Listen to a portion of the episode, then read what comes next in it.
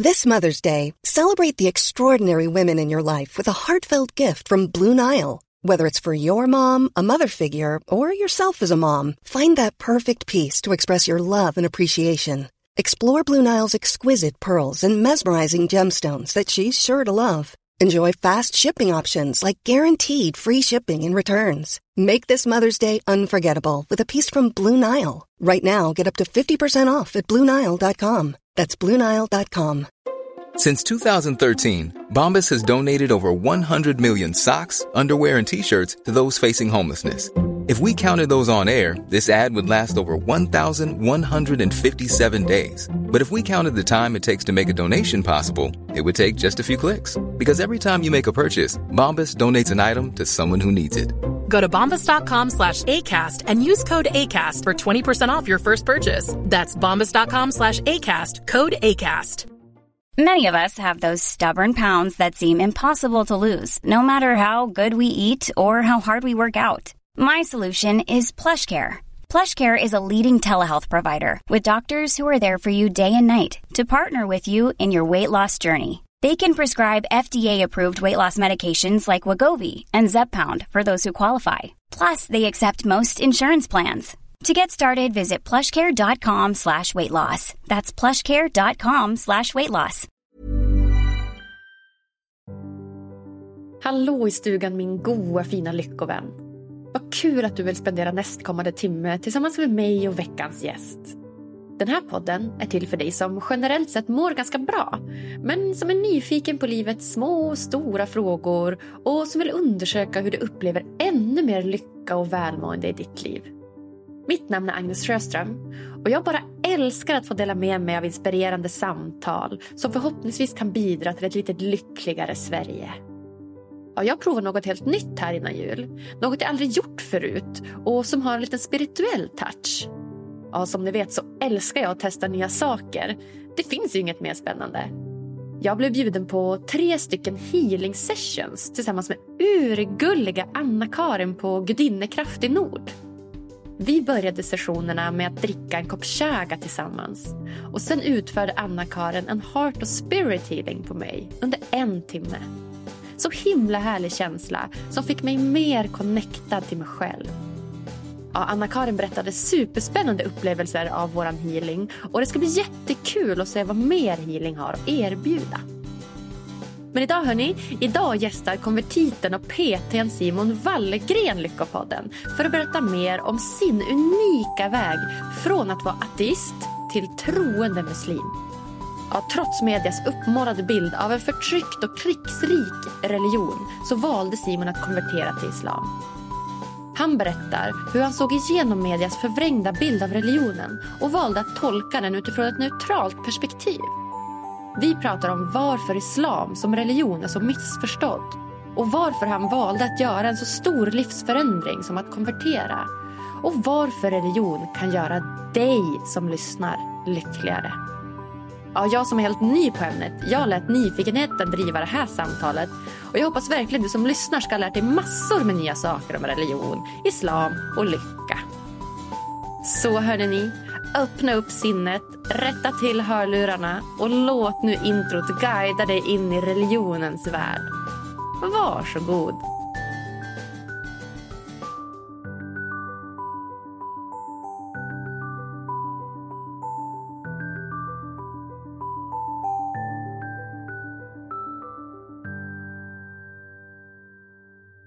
All right, då får jag säga varmt hjärtligt välkommen till Lyckopodden, Simon Wallgren. Tack så jättemycket. Vilken ära det att vara här. Ja men alltså, mashallah Simon, vilken ära att du är här. mashallah. verkligen. verkligen mashallah. Det, ja. det, det, är verkligen mitt nya favoritord. Mashallah, inshallah. Ja. Älskar dem. Ja, de är, de är fina. Det är fin, fin betydelse bakom dem. Ja, det är det. Kan du inte berätta ja. vad, vad de betyder för lyssnarna? Ja, um, det är ju arabiska. Mm. Så, och det, det, är någonting man brukar använda. Det är ju till och med så här, det är inte, många tror ju att det är ju bara kopplat till muslimer, men det är ju någonting som kristna araber också säger. Eh, också eh, judiska araber. Så det är ju liksom, bara så man vet det, det är liksom ett, ett, alltså, från det arabiska språket. Och mashallah betyder, om man skulle översätta det grovt, det här är vad, vad Gud har velat. man brukar säga det i samband med när man ser någonting Ja, men när man blir positivt överraskad, vilket jag, får, jag hoppas du blev. Ja, det blev jag. Mashallah. uh, eller om man ser någonting fint eller så. Så det, det, är de sammanhangen. Sen inshallah är ju vad Gud, eh, om Gud vill, menar jag. Om så mm. om det är någonting som ska ske eller någonting som ska hända, men då säger man inshallah. Vi gör, det, vi gör det vi kan, vi gör vår plan. Sen det är upp till Guds händer om det ska ske eller inte. Mm. Ja, så fint! Och så roligt att just typ Ja, men språket, att så här, mashallah känns ju som ett ord och det betyder typ så här, tre, fyra svenska ord i ett. Ja, det är ju egentligen, alltså, det är egentligen tre ord. Vi har med och sen ah. har vi ah. sha och sen Allah. Men när man säger det blir det med sha Allah. Så med är typ vad. Sha är typ eh, han har velat. Så i detta fall är Gud. Allah är då Gud. Sen är det ju lite så här, många säger, brukar komma, ah, men vadå, är Gud en man eller vad, du vet. Nej, alltså grejen är med det arabiska språket, när man, när man kommer till ordet Allah, det är ju, var, alltså, vad ska man säga, om man skulle kolla på det språkliga, det är ju maskulint. I det arabiska språket finns det antingen feminint eller maskulint. Precis som tyskan har mm. väl det också. Ja, spanskan eh, det, tror jag också. Ja, ja men exakt. Vi, som i svenskan, vi har ju så här den och det, men det är kanske inte samma sak. Så det, det finns ju inte, eh, samma med engelskan, det är så här it, men det har vi ju inte på arabiskan. Så därför, och det är ju egentligen ganska, det är ganska, det är ju genusneutralt, egentligen Allah. Du kan inte tillskriva det som man eller kvinna. Men det språkliga, den språkliga standarden av arabiskan, när man inte vet ett kön, då utgår man från maskulint. Eh, den maskulina formen, det är den som är standard. maskulin betyder inte man, utan det betyder bara, precis som vi skulle säga den bilen, vi skulle inte säga det bilen. Och även om vi inte skulle veta vad vi pratar om, då säger vi alltid vi säger den. Vi utgår oftast från den. Kan du hämta den? Vi säger inte, om, vi säger, om jag säger till er, kan du hämta glaset? Så säger jag, kan du hämta den till mig? Jag säger inte hämta det, fast vi vet att vi säger det glaset. Eller det är lite samma där. Just det. Just det. Men man skriver det ihop va? Alltså mashallah, det sitter ihop. Om man skulle skriva det, ja om du tänker latinskt, de här eh, latinska bokstäverna? Eller? Nej, jag tänker typ om man skriver med svenska bokstäver. Äh, svenska bokstäver, alltså ja. latinska. Men, ja, latinska. Ja, ja det, det gör man ju. Ja, man, okay, okay, men man skriver ju arabiska från, från höger till vänster. Just det. just det. Ja. Coolt, coolt Simon. Ja, hur mår du ja. Är läget bra? Eller? Nej, det är bra. Nej, det är bra. Alhamdulillah, brukar vi säga. Det all lovpris och tacksamhet kom, tillkommer vår skapare. Jag är glad. Jag är eh, i rätt mindset känns det som inför Lyckopodden. Så det är, väl, det är väl kul. Och det är jättespännande. Ska vi se vad vi kan komma fram till. Eh, roliga diskussioner och så. Och jag, jag, är faktiskt väldigt ärad att få vara med, som jag sa tidigare. Liksom. Det, är inte, det är inte alltid, tyvärr, när man ska prata om den här religionen jag har tillskrivit mig, att det alltid kommer i positiv, eller kommer i den här ja, men väldigt ärliga diskussionen. Det är alltid någon annan som ska sitta och peka och eh, det blir mycket negativt, speciellt media. Så det är alltid kul att få en plattform och kunna prata ärligt. Och prata liksom, det här kommer ju vara väldigt personligt utifrån min sida, men att kunna få den chansen, det tror jag alla behöver. Liksom. Att kunna få, få den chansen. Att kunna prata utifrån sitt hjärta. Liksom.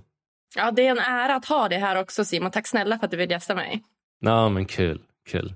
Hur mår du då? Är, det, är, du, är du positiv? Är du glad? Ja, men alltså jag du ser är så glad. glad. Ja, men alltså jag sitter och studsar på stolen. Alltså det är så ja. klassiskt mig när jag ska spela in intervjuer. Jag blir så peppad. Och det här ämnet är helt nytt för mig. Så då, och ja. Vi har ju pratat vid lite tidigare och så där. Jag har fått så bra bild. Så att jag är bara också superglad. ja, nej men det ska bli kul. Det ska ja, bli kul. Superroligt. Ja, Simon, du är ju konvertis. Mm. Och du är här för att berätta om då din personliga resa till islam egentligen som jag förstår har du då kommenterat från att vara troende ateist till troende islamist. Mm, ja, eh, jag skulle ändra ordvalen. För ateist är ju inte troende. Man skulle ju nog säga ateism i sig självt är att avsäga all tro. Det är väl lite det det betyder. Men är inte att man, um, tror, man tror inte på något? Ja, ja men exakt. Alltså det, ja. Men man kanske inte säger så, tro. Ja. Jag vet inte, alltså troende, det blir så här, troende skulle man säga teist, men ateist betyder, det är som man skulle säga, eh, vad säger man, eh, eh, apati. Att man mm. har, det är avsaknad av någonting. Mm. Så ateist är avsaknad av tro. Det är egentligen det det betyder. Och det var jag. Och sen är jag nu troende muslim. För islamister känns ju väldigt Uh, det kanske är helt fel att säga islamister. det är inget nej, alltså, nej. nej, alltså det, det, men det, man, har ju, man har ju skapat så här politiskt liksom, sammanhang när man snackar om islamister och allt det här. Det är väldigt negativ klang. Alltså om man skulle säga arabiskt sett så säger man ju inte att någon, man säger att någon är muslim. Och det kommer egentligen från ordet aslama, vilket är ett verb som betyder att man underkastar sig. Eller man, ja, man underkastar sig något. Och en muslim är någon som underkastar sig. Och i detta fall underkastar man sig sin skapare. Vi alla underkastar oss någonting i livet. Antingen om det är pengar eller vårt jobb. Alltså det vi, vi, vi egentligen prioriterar mest, det är det vi underkastar oss. Och som troende muslim så, så tror jag att vi mår som bäst när vi underkastar oss den som har skapat oss. För den som har skapat oss vet ju bäst hur, hur, hur saker och ting går till, um, enligt min tro. Då.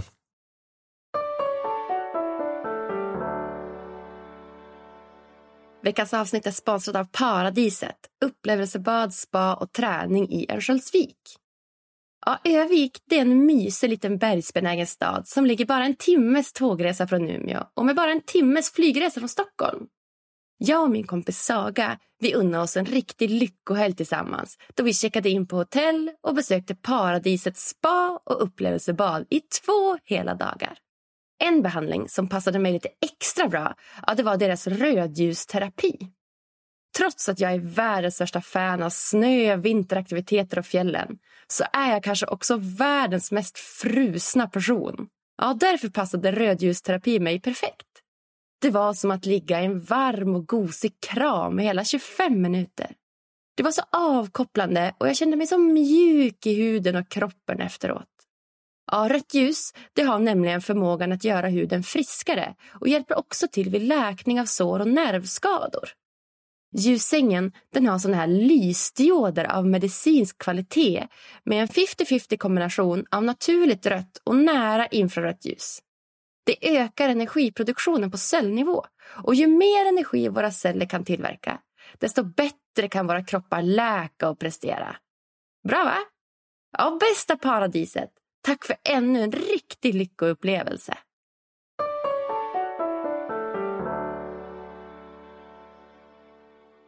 Men om vi tar det från början, liksom, hur kom det sig då för, från att du gick liksom från ateist till att bli troende muslim? Då, började tro på, på islam. Vad, vad var bakgrunden till att du hamnade där från första början? Ja, det, jag skulle nog säga det, det är en lång resa tror jag. Eller det är det ju. Det, det var ju eh, nu är vi 2022 och det var någonstans om man skulle säga så här från början hur det såg ut som artist. Hur såg Simons liv ut? Under en dag. Eh, liksom en vanlig tonårskille. Som de flesta svenskar, liksom, uppvuxen i en så här helt vanlig familj. Mamma, pappa, syster, jag. Bodde i en liten lägenhet i Kristianstad. I Skåne då, östra Skåne. Och ja, det var väl som vanligt. Grejen är, det var ju aldrig, aldrig så här närvaron av en tro var inte riktigt där. Det jag brukar säga, det finns ett undantag. Det var när vi faktiskt vi bodde i Stockholm ett tag, några år. Och Det var ju på grund av att min pappa hade jobb där. Då var jag mycket, mycket yngre. Det hände väldigt mycket. Jag är ju mittenbarnet, så egentligen har jag en storebror. Men han gick bort när han var två år cirka, ett och ett halvt. Han föddes 93, jag är född 95. Så jag minns inte så mycket av det, tyvärr. Men det tog ju väldigt hårt på min familj, såklart. På mamma och pappa. Och sen kom ju jag, eh, ganska frisk och ganska lite, lite väl mycket en, energifull, liksom sprang runt och sådär. Och sen kom ju min syster då, 98. Hon, eh, det visade sig att hon fick en hjärntumör. Hon diagnostiserades med en hjärntumör, en elakartad hjärntumör som satt i lillhjärnan. Det var ganska hemskt och tufft. Och I den här tiden då, då bodde vi i Stockholm. Hon behandlades på Astrid Lindgrens barnsjukhus i Stockholm. Och min farmor då, som i princip bodde granne med oss. Hon var ju den som tog hand om mig när mamma och pappa åkte till sjukhus. De kände väl den sjukhusmiljön och allt det där var kanske inte det bästa för en liten, liten skit som mig. Mm. Um, så jag var ju mycket med farmor. Grejen med farmor, hon lever ju än idag. En jättefin människa. Hon har ju präglat mitt liv jättemycket. Och hon är ju väldigt spirituell av sig. Väldigt spirituell. Hon är inte så här religiös i den bemärkelsen att hon tillhör någon slags religion, men väldigt spirituell. Hon tror mycket på eh, hon tror ju på att det finns en skapare, hon tror på de här grejerna. Hon är väldigt så här, ja men det är viktigt att vi ber, för det finns en, finns en kraft i bönen. Liksom och så, där. så jag minns ju alltså, varje gång man gick och la sig skulle man be den här bönen, Gud som haver. Som är, ja, till och med du känner till den, eller? Ja, den är också ja. Gud som haver, barnen kär, se till, se till mig som, som liten är, är. Var till mig i världen vända, stå min lycka i Guds händer. Eh, lyckan kommer, lyckan går. Sen den andra minns jag inte riktigt. Gud förbli vår fader vår. Amen. Så ja, ja. så är det. Där har vi den. Eh, vilken är ganska fin. Mm. Jättefin. Ja. Um, men det där, det där, skulle jag säga det är det enda som var spirituellt i mitt liv. Och sen växte jag ju ifrån det där i och med att vi flyttade till Kristianstad, till mammas hemstad. Jag växte upp där. Och ja, alltså det, vad ska man säga, det, man kom längre ifrån det. Det blev väldigt mycket materiellt, skulle jag säga. Mer och mer. Väldigt mycket världsligt. För att, grejen är att det hände väldigt mycket i vårt liv. Min, min syster, tack och lov, hon blev ju friskförklarad i, i, i den här, vid den här tidpunkten och jag skulle ju börja grundskolan. Det skulle ja, bli som vanligt. Och det var ju vanligt, alltså flera år. Fram tills jag var 12 år, då skildes både mamma och pappa sig. Eh, de valde att gå skilda vägar. Pappa ville återgå eller flytta tillbaka till Stockholm, där han kom ifrån. Mamma skulle vara kvar här. I princip var ensamstående med mig och min syster. Vilket många säkert känner till, det är inte det lättaste eh, att ta sig an. Speciellt ha mig som unge var nog tufft. eh, så, men hon gjorde ett jättebra jobb i alla fall. Och hon gjorde sitt bästa. Och grejen är att jag tror att i den här tidpunkten hon försökte det var så mycket press på henne, som jag nu förstår i efterhand, och hon försökte liksom hitta någon slags, någonstans att ventilera. Så det var ju mycket, mycket, tyvärr mycket alkohol på den här tiden, som det oftast blir. Man går till vissa substanser för att hitta någon slags lugn, tror jag. Det var den här tidpunkten också jag började utveckla den här tanken av att ja, men, man, vill, man vill, livet är man börjar tänka mycket så här, li, mening med livet. Mm. Det tror jag, liksom i tonåren. Man börjar mm. tänka, men vad, vad, vad, gör jag ens här? Liksom, vad är meningen? Vad, Verkligen. Ja, jag, jag vet inte om du har haft det, liksom, men ja, det känns som jo. alla har haft. Ja. Verkligen. Mm. Och Jag vet inte, det, jag vet jag frågade mamma lite, men det var inga det var, jag vet inte, jag fick inga bra svar. För det var mycket så här, ja men ingen vet vad meningen med livet är. Eller du får hitta din egna mening med livet. Men det var inget svar så. Det kändes inte, det här är meningen med livet. Så jag kände, kände mest bara, ja men okej, okay, ja, men meningen med livet är väl att det ska vara så bra som möjligt. Eh, för det känns ju tråkigt när det är tufft och jobbigt. Det kände, jag, jag upptäckte ganska snabbt, nej men det där vill jag inte. Jag vill inte ha de här jobbiga problemen och svårigheterna som det kan, kan uppstå i livet. Så ja, det var väl där jag utvecklade min ateistiska livs, mitt synsätt på livet. Ateistiska, att alltså, det, det finns inget, för det är såklart, man, man hör ju mycket så här, även om man kanske inte har så mycket religiösa människor i Sverige, men det finns ju. Speciellt i Skåne. Jag vet ju att i många byar det är ju väldigt, väldigt religiöst i många sammanhang. Eh, jag bodde i stan. Stan, det är en liten stad jämfört med det där 10 000 pers i centrum, men stad för mig i alla fall. Eh, ja, så jag minns när jag hörde de svaren av att ja, men ja, men just om kristendom och det här med att plugga på skolan. Jag kände ju bara det här låter ju som rena barnhistorier, liksom, som, som farmor berättade för mig när jag var liten. Liksom, så här fairy tales. Liksom. Jag kände bara det här makes no sense. För jag kunde inte få det att gå ihop med den materialistiska världsbilden jag hade. Och jag, eh, det var ju då jag utvecklade det här artistiska synsättet. Av att nej, men det finns ingenting. Jag gick så långt att jag sa att alla, det är religionernas fel att det finns så mycket ondska i världen. Vilket jag, ja, det, det, roligt att se tillbaka på. Eh, ja, men, men alltså, det, var... det, har jag också trott. Alltså, jag har verkligen ja. sett religion som så bara, religion, det handlar om att belysa varandras skillnader. Det handlar om att du vet, ja, men, skapa krig, skapa olikheter ja. mellan varandra. Och, ja, nej, så att jag har också haft samma bild tidigare. Det är tråkigt. Mm.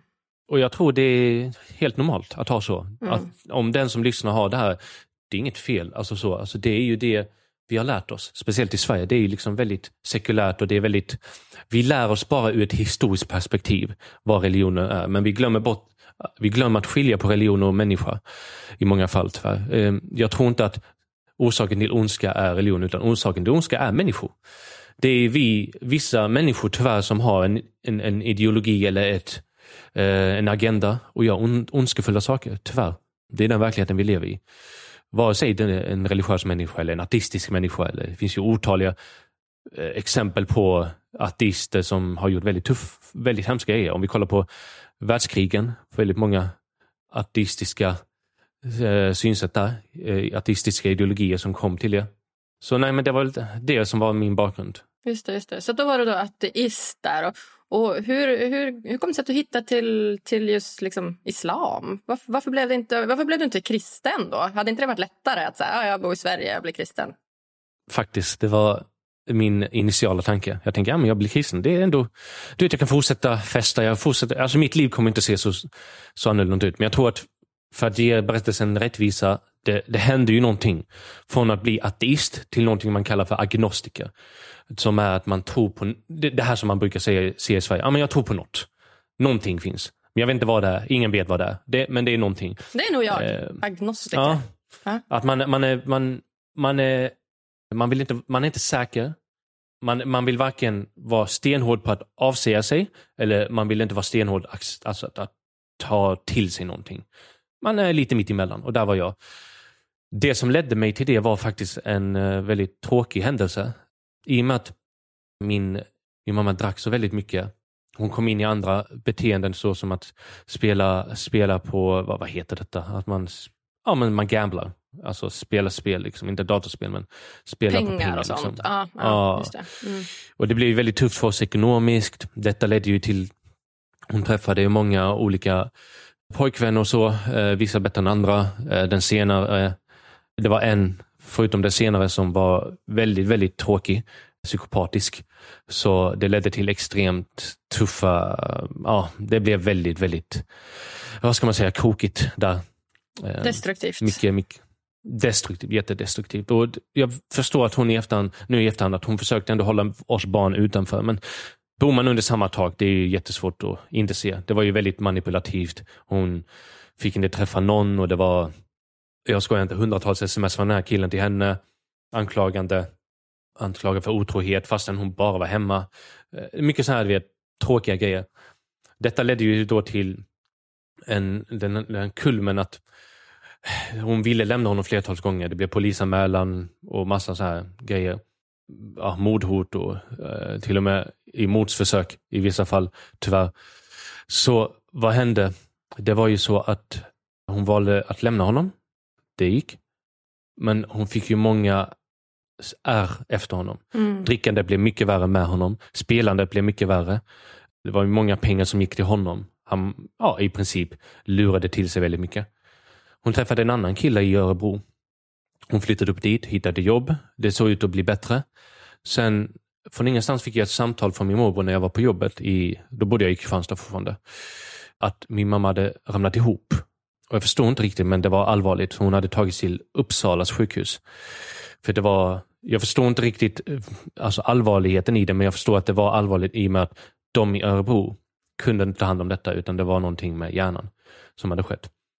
Det visade sig, ja vi körde upp direkt. Jag, eh, min morbror han tog min mormor med tåg. Jag tog bilen, åkte upp med, eh, med min, min morbrors fru och hans, deras barn. Och detta var då 2015. Så var jag, ju liksom, jag var ju runt 20 eh, vid den här tiden. Så vi åkte upp, det visade sig vara någonting som heter aneurysm.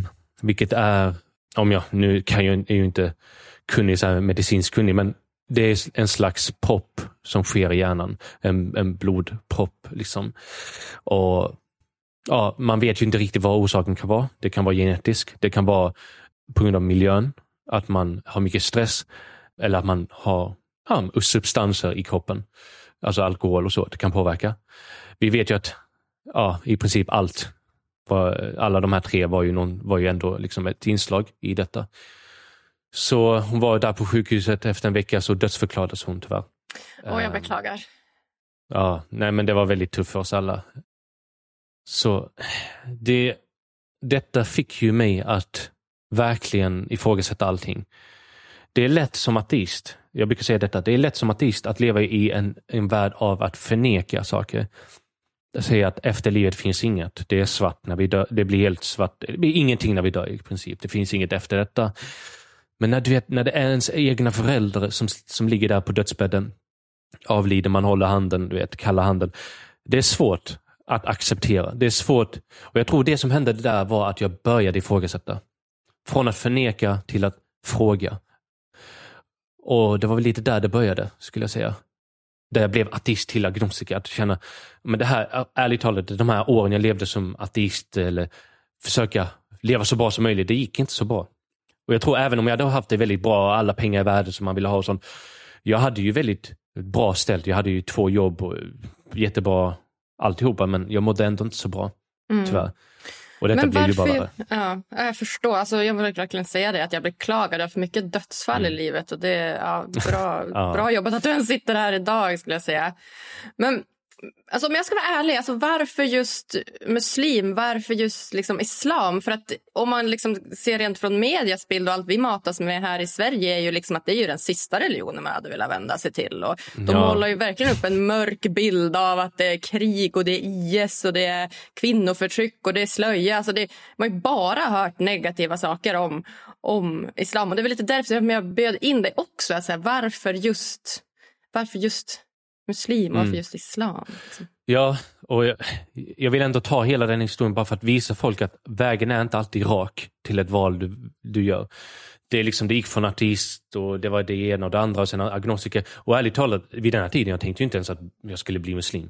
Det, det, det, var det sista, som du sa, det var det sista jag tänkte på. För det enda jag visste, det här var ju den tiden IS blev väldigt stort. 2014-15. Folk från Sverige började åka ner och alltså, det var ju sjuka grejer som hände. Så det här var ju det sista på min tanke. Men det jag tänkte på ändå var liksom, amen, det måste ju finnas någonting där ute. Det måste ju finnas, var, var kommer vi ifrån? Vad är orsaken till vårt liv? Så jag började ställa de här frågorna och konstigt nog så jag var ju så sjukt deprimerad under den här tiden. Så jag liksom började googla, liksom, hur är man lycklig? Um, det har jag också googlat. Hur blir man lycklig? Ja. ja, Lyckopodden fanns inte då tyvärr. Tror jag. Eh, så, det fick bli Google. Så, ja. nej, men jag såg liksom, men, hur ska man hantera stress och du vet, allt det här. det var ju väldigt hype med, med eh, meditation på den tiden. Det var ju de här apparna som började komma då. Så jag började meditera varje morgon. Och liksom satt där och tänkte, ja, men det här kanske funkar, jag kanske mår bättre. Det var ju bra under den fem minuterna jag gjorde det. Men sen när man var tillbaka i verkligheten, då var det ju jobbigt igen. Så, men det jag vill komma fram till är att jag hade två jobb. I ena jobbet hade jag en kristen kollega. I princip alla kollegor var kristna, men han här var väldigt, väldigt superkristen. Liksom. Religiös. Eh, från Pingstkyrkan, de är ju väldigt religiösa. Och sen på andra jobbet hade jag faktiskt en vän som var muslim. Jag hade ju många vänner som var muslimer, men inte praktiserande. Och han här var inte heller det. Vi jobbade med musik, vi jobbade i en studio, producent, alltså jag var producent då på den tiden. Och det som hände var, som var väldigt sjukt, var att jag gjorde så här, jag gick till den här kristna kollegan och frågade lite om kristendomen, för jag var nyfiken. Han berättade om, om de här fundamentala bitarna om treenigheten. Jag vet att det finns kristna som inte tror på treenigheten, utan det finns något som heter unitarian. Men vi i Sverige, alltså i Sverige är det den treenigheten. Liksom. Fadern, Sonen och helig andan. Liksom. Och alla de är Gud i ett. Liksom. Men du vet när jag börjar ifrågasätta liksom, hur kan det gå ihop? Liksom? Alltså, är det en tre ett eller vem är vem? Och du vet, jag tänkte just så här, rollen med Jesus och det förvirrade mig ganska mycket tyvärr. Jag fick inga raka svar och egentligen de svaren jag fick skapade bara fler frågor. Fler frågeställningar. Att det jag ville var, ha var, var jag ville ha en relation med någonting högre, någonting större än livet själv. Det var det jag ville ha. Alltså egentligen, det var det, det, grunden. Jag ville ha en, för jag fattade att jag var lite, jag var lost, jag var vilsen. Jag hade ingen slags relation med någonting. Eh, jag försökte skapa relation till saker och ting i det världsliga livet. Men de försvinner ju. Mamma gick bort. Den relationen är borta. Massa saker som jag hade då, de är borta. Så jag ville ha någonting som var varade, någonting som var evigt. Och då tänker jag, men då måste jag se någonting som, vi, som är utöver det vanliga, utöver det vi kan se i detta livet. Det måste ju vara någonting mega physical, eller vad man säger, du vet. Alltså där utanför denna världen. Så jag, när jag började fråga honom så fick jag de svaren. Så jag gick till egentligen innan det, min, min kollega som var muslim, han var inte praktiserande. Men när jag satt och gjorde mina meditationer på morgonen, då gjorde jag en liten bön för mig själv. Eh, jag bad den här, så här gick den, det var typ så här, ja, men du som ser mig, du som hör mig, vägled mig till det som är rätt. Visa mig eh, rätt väg. Liksom. Bara, bara hjälp mig.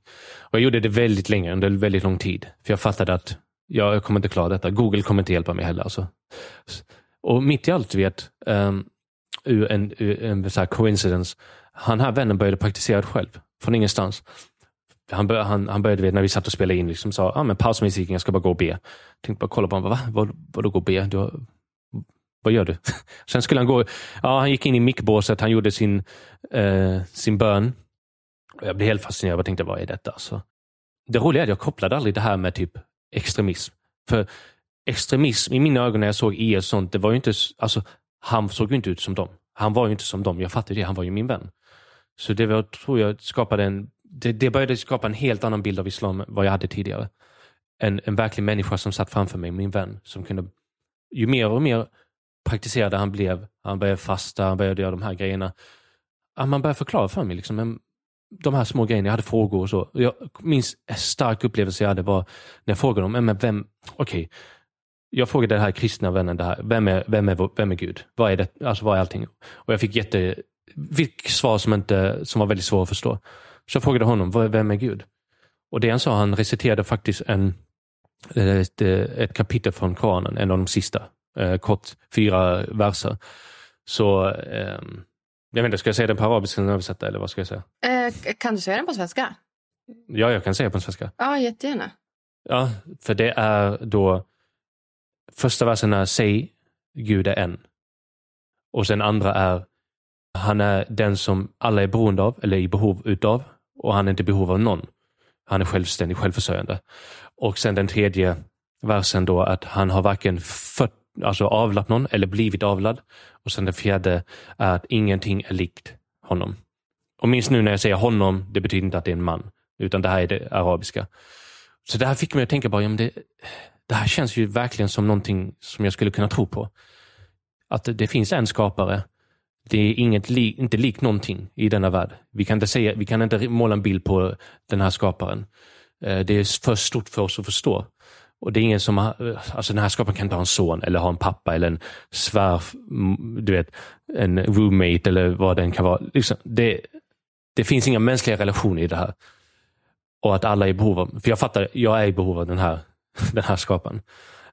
Och jag ville vara i behov av någonting som inte har behov av något annat. Någonting som är självförsörjande. Någonting som kan ge mig styrka som inget annat i denna världen kan. Sen efter ett, ett och ett halvt år egentligen, för tyvärr, jag var väldigt rädd. Jag var väldigt rädd i den här tiden, i och med att vi hade mycket på tv, extremism och sånt. Men jag var så övertygad att det här var sant. Jag kunde inte lämna detta. Det här var någonting. Jag fortsatte fråga honom och varje gång han sa, men varför tar du inte steget bara? Vad, vad är problemet?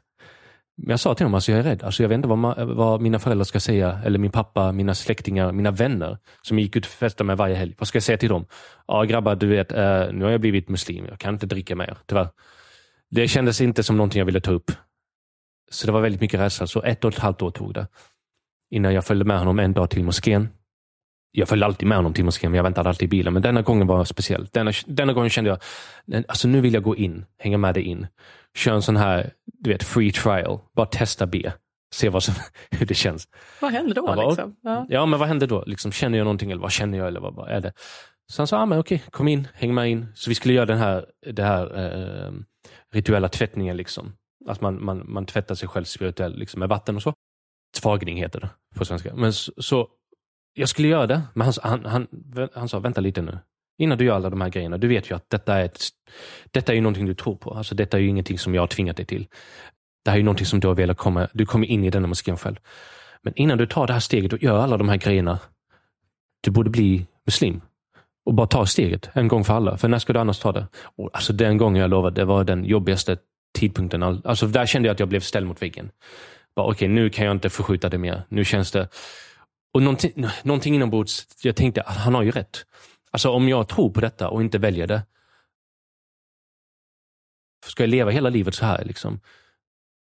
Men mitt emellan liksom, och aldrig ta något steg. Jag ville någon, en gång för alla verkligen vara säker i någonting. Jag ville bara känna att jag kunde ta detta steget. Jag kunde visa mig själv, bevisa för mig själv att jag kan fullfölja någonting.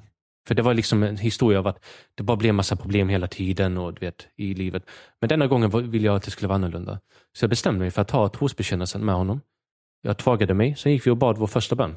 Och resten är historia. Så då blev du då troende där och då? Jag skulle säga att jag, blev, jag var troende långt innan. Men jag blev, jag, jag, tron som jag hade i hjärtat uttalade jag med min mun. Och ja, utförde med resten av min kropp helt enkelt. Valde att praktisera.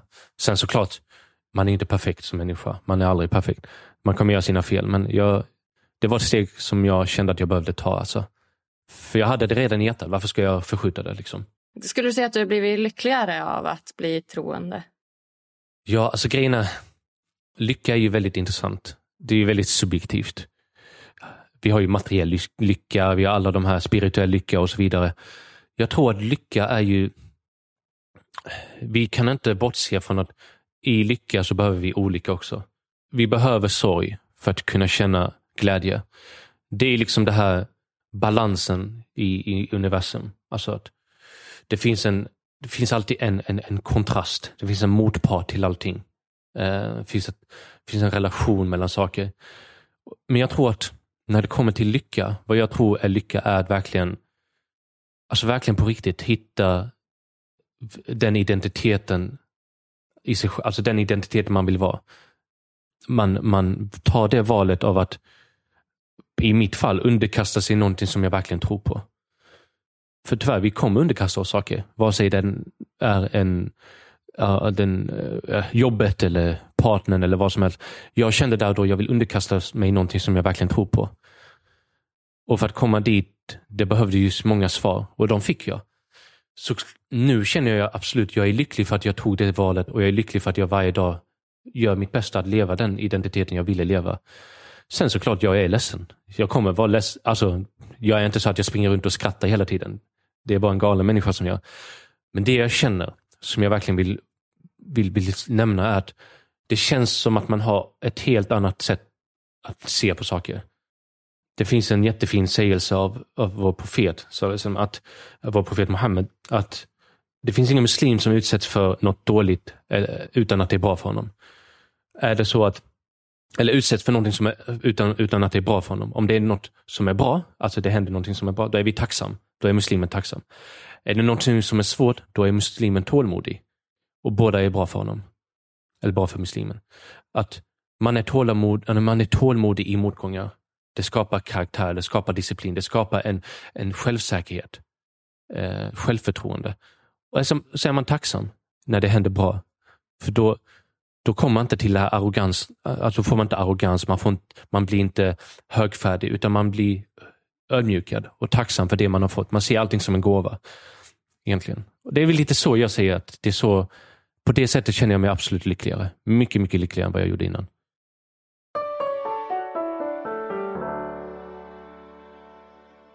Veckans avsnitt är sponsrat av Fransar by Nathalie.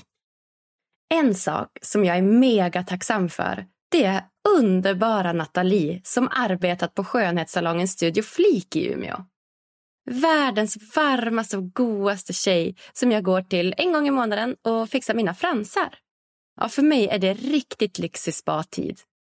Nathalie har jobbat med fransförlängning i hela sex år och gör både singel, volym och megavolymfransar. Idag driver hon en egen skönhetssalong på Storgatan 88 i Umeå och går att boka på Lashes by Nathalie på Instagram eller på Boka Direkt. Så bor du i Umeå och också gillar att göra fransförlängning, då tycker jag definitivt att du ska gå till Nathalie. Hon är både trevlig, proffsig och snabb. Helt perfekt enligt mig. Nämner du rabattkoden Lyckopodden i din bokning så får du dessutom 20% rabatt på din nästa bokning. Lycklig spadtid, kära du!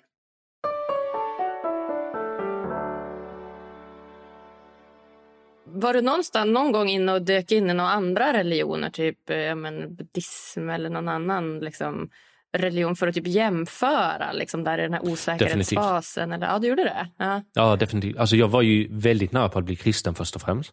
Jag var ju med de här hur många gånger som helst. Vi åkte på en jobbresa till USA och vi gick in i så här kyrka.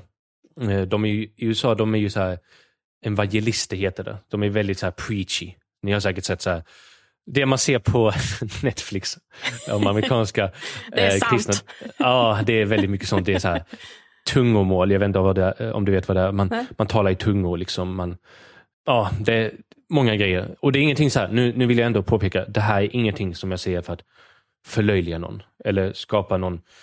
Eh, jag, jag har liksom vänner som, som är från alla olika kulturer och religioner. Liksom. Det är ingenting som, jag hatar ingen. Jag hatar inte att, jag tror bara inte på det. Jag avsäger mig den tron. Det är det jag gör. Men det betyder inte att jag, jag vill tala illa om dem. Man ska inte tala illa om någon egentligen. Absolut inte. Men jag kände bara det, alltså, just när jag ville gå in i kristendomen, det kändes inte uppriktigt. Det kändes inte som att jag kunde tro på detta. I och med att det var så många, många svårigheter just med, jag vet att många av de fundamentala grejerna i kristendomen, det är inte alltid någonting alla tror på. Vi har den här att vi föds med synd exempelvis. Att alla barn föds med synd som kommer från Adam och Eva, liksom, för de åt från äpplet. Eh, det är ju ingenting jag kan tro på. Ehm, jag tror inte att barn föds synd... Jag, jag tror att de föds syndfria. Precis som eh, min religion säger, islam, att ingen, ingen föds med synd. Alla barn föds med den naturliga tron av att det finns en skapare och de är rena. Skulle de nu gå bort i, som, som barn, men då, då, då, får de, då blir de inte straffade för någonting, för de har inte gjort någonting. De är oskyldiga helt enkelt. Och sen det här med treenigheten kunde jag inte riktigt greppa tag om. Sen såklart, jag gick ju och kollade liksom buddhism. Vad, vad innebär det?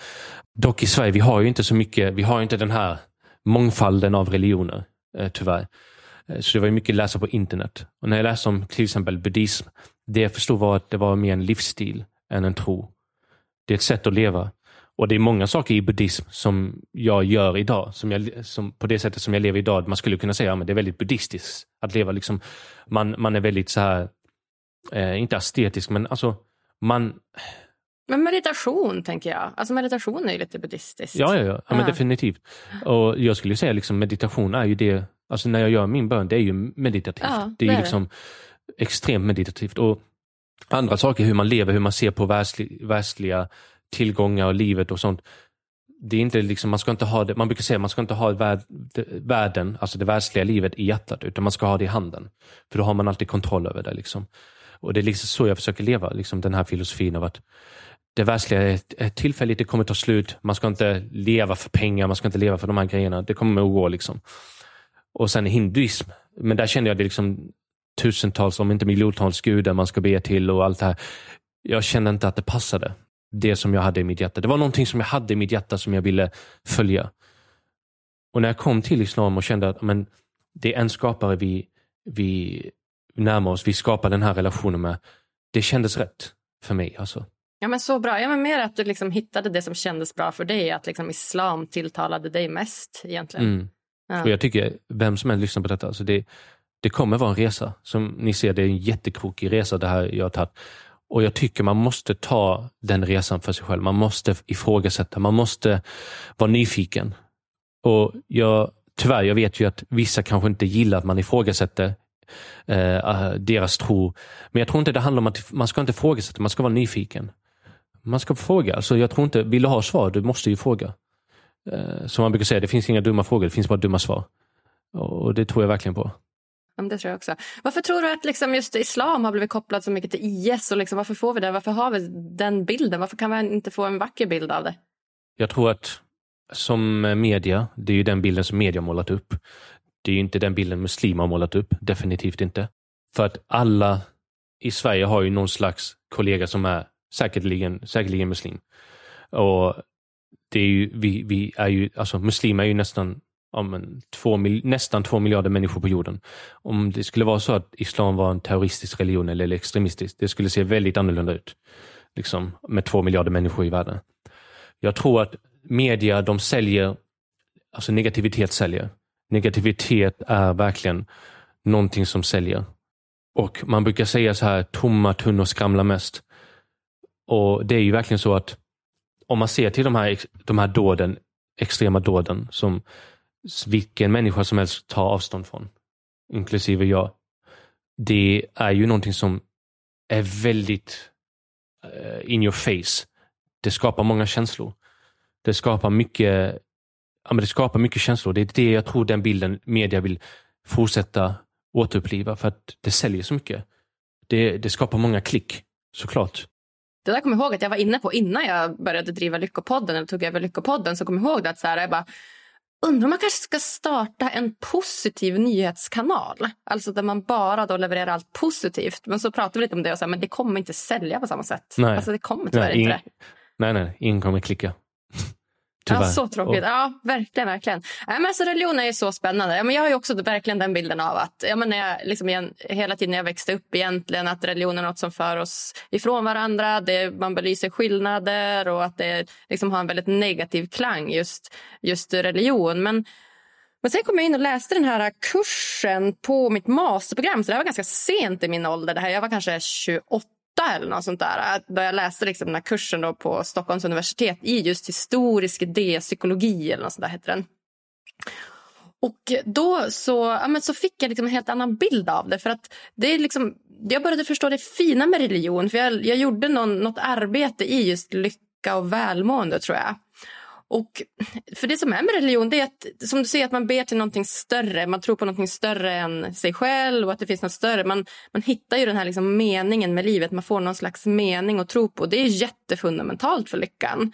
Och Sen riktar man ju väldigt mycket fokus till nuet genom att till exempel be och praktisera sin religion som vi pratade om, lite så här med ett meditativt tillstånd. Och att vara i nuet är ju en jätteviktig faktor för lycka. Och så då dessutom att du, hittar den här gemenskapen alltså med andra som tror på samma sak som du. Så den här sociala biten finns ju också. Så att det är verkligen tre egentligen fundamentala block för lyckan och det tycker jag är värt att lyfta upp. Wow. Jag, jag har inte tänkt på det på det viset. Det var verkligen intressant. Det stämmer verkligen det du säger. Och Jag tror som sagt, man ser ju att lycka, när du säger det på det här viset, det är inte så svårt egentligen. Alltså hitta en gemenskap. Att, att skapa, få, få ett, en stund på dagen att tänka på nuet. Vi är så fast i förflutna, fast i framtiden, ångest och allt vad det är. Men att, att skapa lite, ett par stunder i, i vardagen där vi är i nuet. Liksom, meditativt. Och, eh, hitta sammanhang. Jag tror bara det handlar om att vara ärlig mot sig själv. Vara, var, var genuin. Vara en genuin människa. Liksom. Ja men verkligen, det tror jag också. Som du säger, det är så lätt att vara i framtiden eller i, i historien och tänka på de sakerna. Och man saknar liksom den här stora meningen. Meningen kan, det känns som att ofta så, så använder folk kanske sitt jobb som, och ser det som en slags mening. Och det, det kanske funkar för vissa men jag vill ändå tro på någonting större än det. Alltså att det finns Ja. nå, någonting annat. Och Definitivt. Ja, nej men jag tror verkligen att det är. Men på vilket sätt liksom praktiserar du din, din eh, religion idag? Är det liksom att du ber flera gånger om dagen? Eller hur? Ja, alltså, vi har ju de här, ja, det finns ju de här praktiska momenten. Ja, men de här fem bönerna om dagen. Och ja, jag ber ju fem gånger om dagen. Har bett sedan första bönen i den moskén. För att jag känner att det, ja, men det, det är det här liksom kopplingen till min skapare.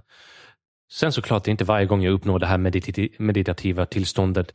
Jag önskar jag blir bättre och jag försöker bli bättre varje dag. Det är, liksom, det är någonting man jobbar med varje dag. Men såklart, ja, och sen fastar jag liksom, eh, månaden Ramadan. Det är de här fem pel, islams fem pelare. Du har ju trosbekännelsen, du har ju bönen, du har fastan, du har allmosan och så har du pilgrimsfärden. Jag har inte gjort pilgrimsfärden än. Eh, hoppas göra det. Eh, för det är också en upp, häftig upplevelse. Med allt annat, definitivt. Och Sen är det ju massa andra moment också. Det jag brukar säga att när det kommer till eh, islam som religion, den är ju väldigt... Det jag upplevde i början var oj, så många regler. Oj, så mycket att göra. Liksom. Men det är snarare inte så. Det är mer att det är en holist, ett, ett, sätt, ett holistiskt sätt att se på livet. Det är liksom allting du har i livet, vare sig det är relationen med min fru, hur jag ska vara gentemot henne. Det finns svar på det. Det finns liksom, man ska leva, som det sägs i Koranen, man ska leva i samförstånd och harmoni sinsemellan. Man ska ha överseende med varandra. Såklart, logiskt sett kan man ju komma på att det där är ju väldigt logiskt, men att komma fram till svar på det sättet i alla aspekter i livet kan vara väldigt svårt. Och Därför tycker jag det är så skönt att ha någonting som jag verkligen tror på, som kan ge mig svaren som jag vet, men det här, det här funkar. Liksom. Det här är någonting som jag tror på att min skapare skickar till mig. Och Jag brukar dra den jämförelsen. Alltså, skulle det vara så nu att Steve Jobs kommer här. iPhone finns inte, men han kommer här nu och ska ge oss iPhone. Han kommer inte bara ge dig Agnes iPhone i handen och säga men lycka till, vi ses. Utan han kommer ha en ganska ordentlig presentation, hur det är. Eh, han kommer ge dig en liten manual på hur du kan göra. Och på, på det sättet tror jag också att vi är inte satta på den här planeten. Ingen varelse, vilken planet den är, är inte satt utan ett syfte. Ingenting i världen är utan ett syfte. Allting har sitt syfte. Och det, det makes no sense för mig att det här att vi är satta här utan att få tillgång till det här syftet. Och därför tror jag liksom att det finns budskap som vi har fått som mänsklighet. Och liksom, eh, det, det, det är ett helt annat ämne i sig, men att vi har fått det här budskapet och att följa det budskapet, det är egentligen så som jag tror att vi kommer må som bäst.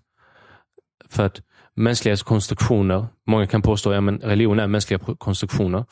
Definitivt, jag tror att många religioner är det. Men mänskliga konstruktioner är alltid bristfälliga. Det finns alltid en imperfektion. Och Jag tror att den som har kunskap om allting, och den som har skapat oss, skulle han, skulle den här, eh, nu säger jag han, men ja, du förstår. Mm. Skulle hen. den här skaparen, ja hen, skulle den här skaparen skapa någonting, bara vi kollar på vår mänskliga kropp, den är perfekt. Så skulle den här skaparen ge oss en, en, alltså ett sätt att ha, skapa relation med honom. Det där måste också vara perfekt. Och det är det jag känner att jag har hittat i, i den här religionen. Mm. Så fint, verkligen. Men jag tror verkligen på, på religion och jag tror på att det är någonting, ja, men någonting positivt att man ser det på det sättet. Att, att lycka på något sätt är de här olika delarna av gemenskap, av nuet och meningen med livet och att man då kan att det är det som är lyckobegreppet mer än att lycka är som du sa att vi bara ska ha positiva känslor. Att så här, åh, du får aldrig känna någonting olyckligt, ledsamt, arg, svartsjuk utan du ska bara vara glad. Det, det, är, inte, det är inte lycka nej, för mig. Utan, det är inte realistiskt. Nej, det är det inte. Utan att lycka mer har ju den här större meningen. Så det, det är jättefint att du kommer att dela med dig Simon. Ja, nej, men det var jättekul. Och som sagt, alltså det, det vad ska man säga? Jag tror vi har universella sanningar som att amen, vi vill vara lyckliga. Som du sa, det finns att vi måste skapa sammanhang. Speciellt i dessa tider. Det är så mycket ensamhet, så mycket problem. Och jag tror att skapa sammanhang, om det är en så med en person i ditt liv, är bättre än att inte ha någon vid din sida. Och verkligen jaga det du tror på. Alltså var inte rädd att, som jag var i de, under de åren, rädd att vara mig själv, rädd att ta det här steget. För det, vi, vi, vet inte hur länge vi har på, kvar på denna planet. Liksom. Eh, livet kan vara väldigt kort för många, som vi har sett. Och vi, du vet, det, det, det, finns inte, jag tycker inte man ska ge tid i att tveka, eller ge tid i att vara osäker, eller ge tid att inte vara sig själv. Utan som du ser, lycka är, lycka är egentligen tillgängligt för alla. Jag har sett folk som har, du vet när jag var i Egypten och studerade arabiska, jag, sett, jag såg folk som levde på gatan med sin familj. Och jag kan, jag kan intyga om att dessa människor jag träffade och pratade med, de var mycket mer lyckligare än min chef på mitt jobb som hade finaste bilen, värsta kåken. De här som satt, alltså jag skojar inte, de hade ingenting. De hade ett par, liksom någonting, någon här kartong de kunde sova på under trappen i huset, men that's it. De var lyckliga.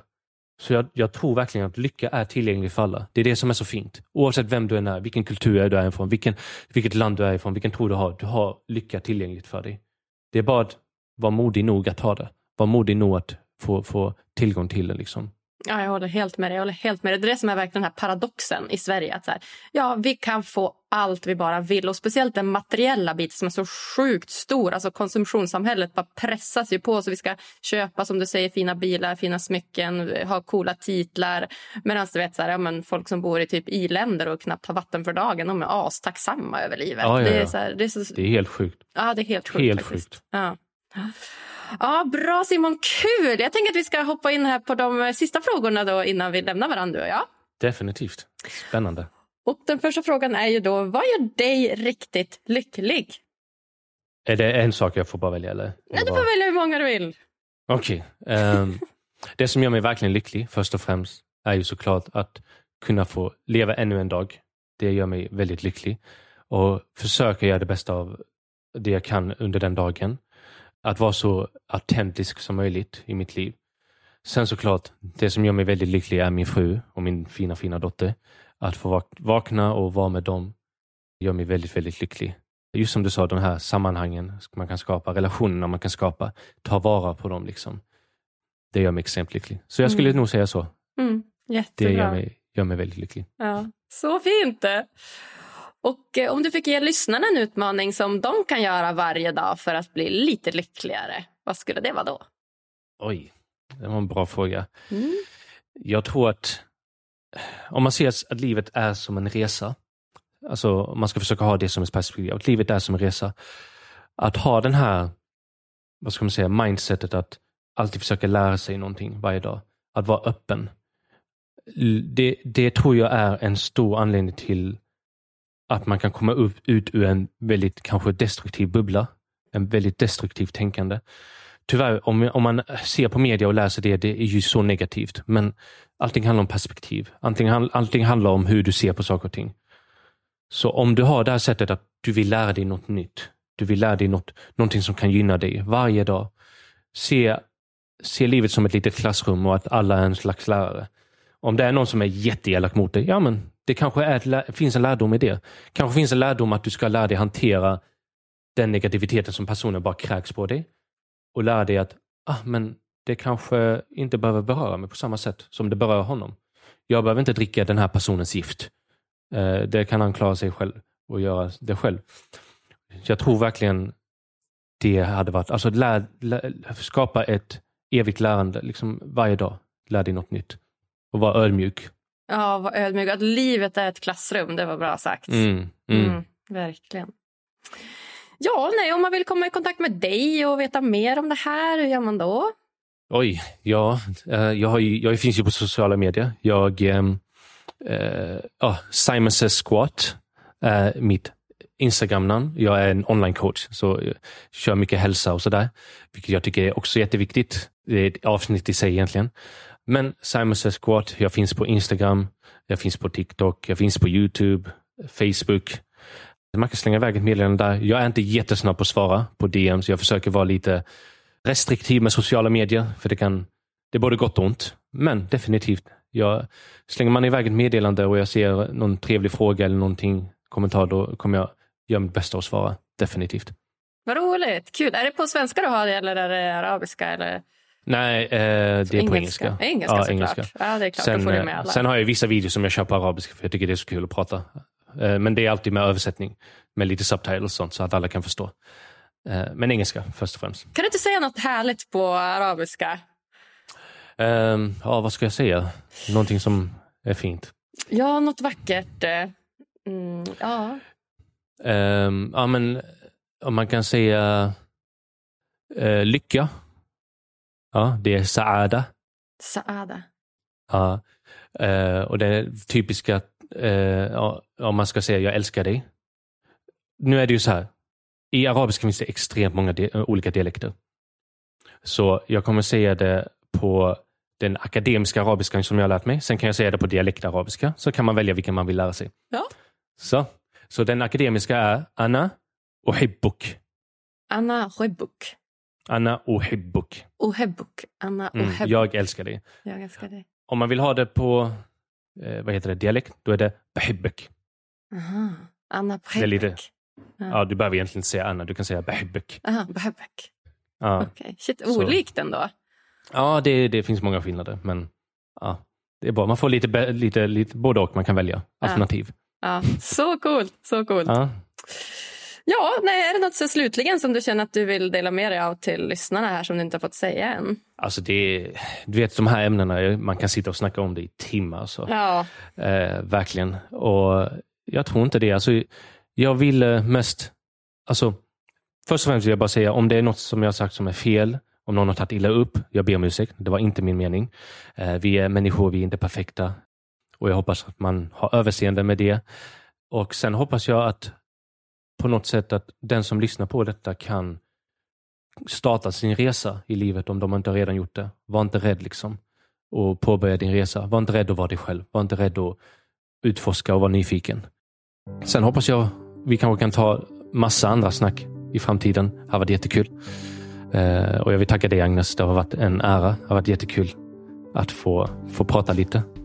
Ja men verkligen. Ja, men tack själv Simon. Och ja, men precis, vi pratade lite om det innan, så här, lite om din ja, med familj och din fru och ditt barn och sådär. Och vi pratade lite om datingfasen och hur mycket det skiljer sig i de olika ja, men, religionerna. Och bara det hade man ju kunnat ha ett eget avsnitt om. Och, alltså, du vet, verkligen, kunnat... verkligen. Men jag är också supernöjd. Det var ett fantastiskt första avsnitt. Jag hoppas att lyssnarna har lärt sig mycket. Så att, eh, ja, nej, jag säger bara tack, tack, tack snälla Simon för att du kommer gästa mig här på Lyckopodden. Ja, tack så jättemycket. Alhamdulillah. Tack så jättemycket. Mashallah. Mashallah.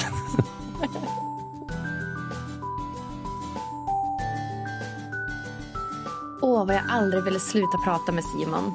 Vilken guldklimp. Och det känns så sant för mig att tre viktiga faktorer för att uppnå ett lyckligt liv är just meningsfullhet, att uppskatta nuet, kunna vara mer i nuet och också social gemenskap. Och inte att klistra på ett leende hela dagarna för att låtsas vara lycklig. Jag guidade det här avsnittet dig till lite mer förståelse om hur du kan uppnå mer lycka och välmående i livet. Då hade jag blivit jätteglad om du ville gå in på Podcaster-appen och lämna en liten kommentar om vad du tyckte om podden. Och ge oss jättegärna så många stjärnor som du tycker det här avsnittet förtjänar. Ja, om du missat det så finns vi också på Instagram, Facebook, Twitter och Youtube. Och där heter vi såklart Lyckopodden. Ta hand om er nu fina ni, så hörs vi på tisdag igen. Puss och kram!